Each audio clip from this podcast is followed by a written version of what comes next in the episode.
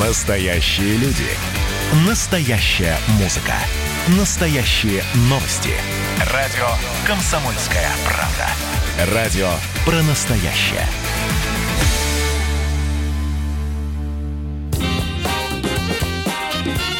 Был бы повод. Здравствуйте, я Михаил Антонов, и эта программа «Был бы повод» 4 июля на календаре и рассказ о событиях, которые происходили в этот день, но в разные годы, ждет вас в сегодняшней передаче.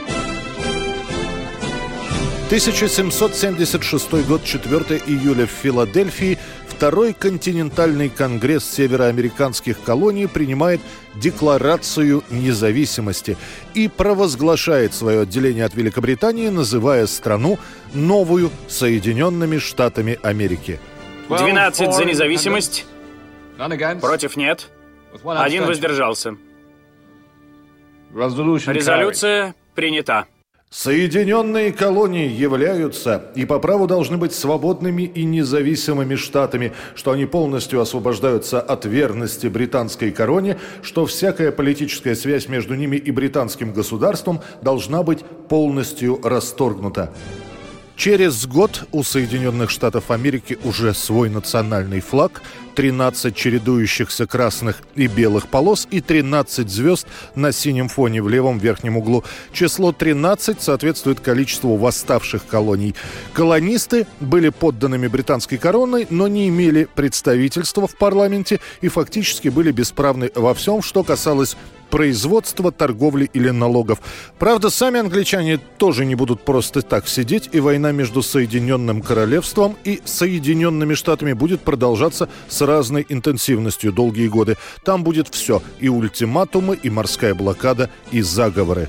Восемь из 13 колоний ассигновали средства на содержание континентальной армии. Я надеюсь, Южная Каролина будет девятой. Массачусетс и Вирджиния, может, и воюют, но Южная Каролина не станет! Из 56 человек, которые поставили свои подписи под декларацией независимости, пятеро будут захвачены англичанами и расстреляны как изменники, девять человек умрут от ран, полученных во время войны за независимость, многие потеряют жен, детей и имущество. По иронии судьбы, двое авторов этого документа, впоследствии будущие президенты США, Томас Джефферсон и Джон Адамс, скончаются в один и тот же день, 4 июля 1826 1936 года. 1862 год, 4 июля. Во время пикника Чарльз Доджсон рассказывает дочерям своего коллеги историю о девочке, которая побежала вслед за белым кроликом в страну чудес. Десятилетняя Алиса, одна из девочек, начинает настаивать, чтобы Чарльз записал всю историю. Доджсон последует совету и ровно через три года выпустит книжку «Алиса в стране чудес». Лечу вниз. Так долго в темноту. Дальше я среди странных существ. Там зайчик за столом, он чай пьет, а большой кот улыбается.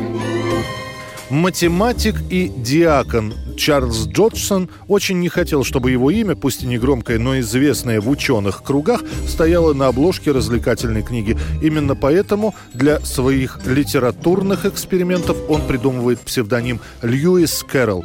Общение с дочерью местного декана, десятилетней Алисой, в итоге приведет к появлению сначала небольшой книжечки в качестве подарка на Рождество «Приключения Алисы под землей».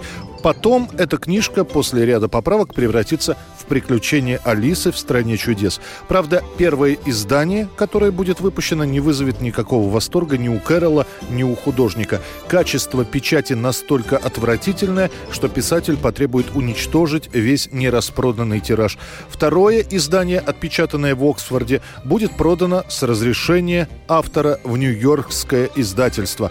Эта книжка выйдет в декабре того же 1865 года года, хотя на титульной странице уже будет поставлен 1866. Весь тираж в одну тысячу экземпляров распродадут в кратчайшие сроки. В США примут эту сказку на ура, а английские критики лишь недоуменно пожмут плечами и скажут, что эта книга, может, и пытается объяснить детские сны и фантазии, но у нее это не получается.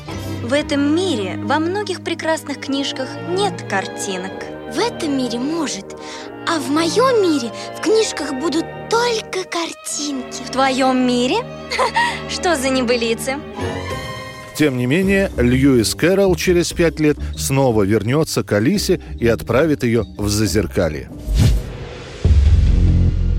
1987 год. Нацист Клаус Барбье по прозвищу Леонский мясник приговаривается французским судом к пожизненному заключению. Преступления фашизма не имеют и не могут иметь срока давности. Не слабеет за давностью лет ни скорбь матери о погибших сыновьях, ни горечь утраты близких людей, которых поглотила чудовищная бездна войны. У Барбье богатая биография. Он лично расправлялся в самом начале войны с бельгийскими партизанами и сопротивлением, был одним из сотрудников по еврейскому вопросу в Гааге. Однако полностью он показал себя во всей, что называется, красе, став начальником гестапо в Лионе.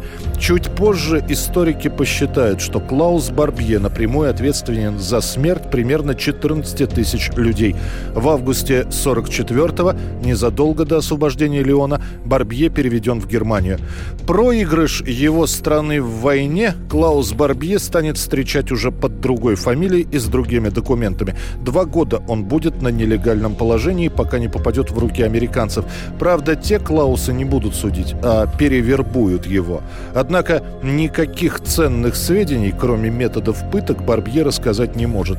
Американцы отправляют его с новыми документами в Боливию, а потом и в Перу. Именно там бывшего нациста разыщут в 70-х годах два французских журналиста, которые не только установят, кто скрывается под вымышленной фамилией Альтман, но и добьются депортации Клауса Барбье во Францию.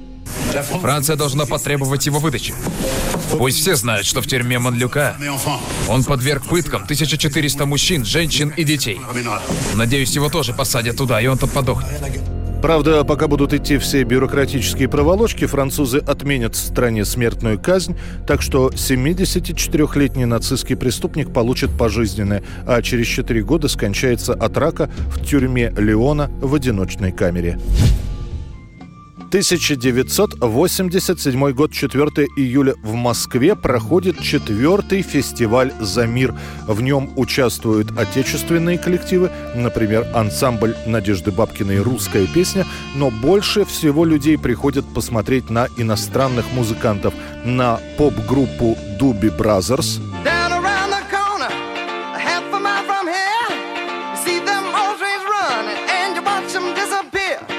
на американскую гитаристку Бонни Райт,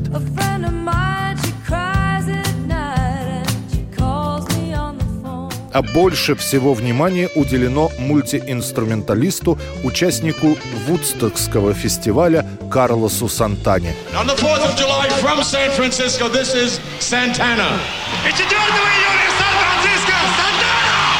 Это была программа «Был бы повод» и рассказ о событиях, которые происходили в этот день, 4 июля, но в разные годы. Очередной выпуск завтра. В студии был Михаил Антонов. До встречи. «Был бы повод»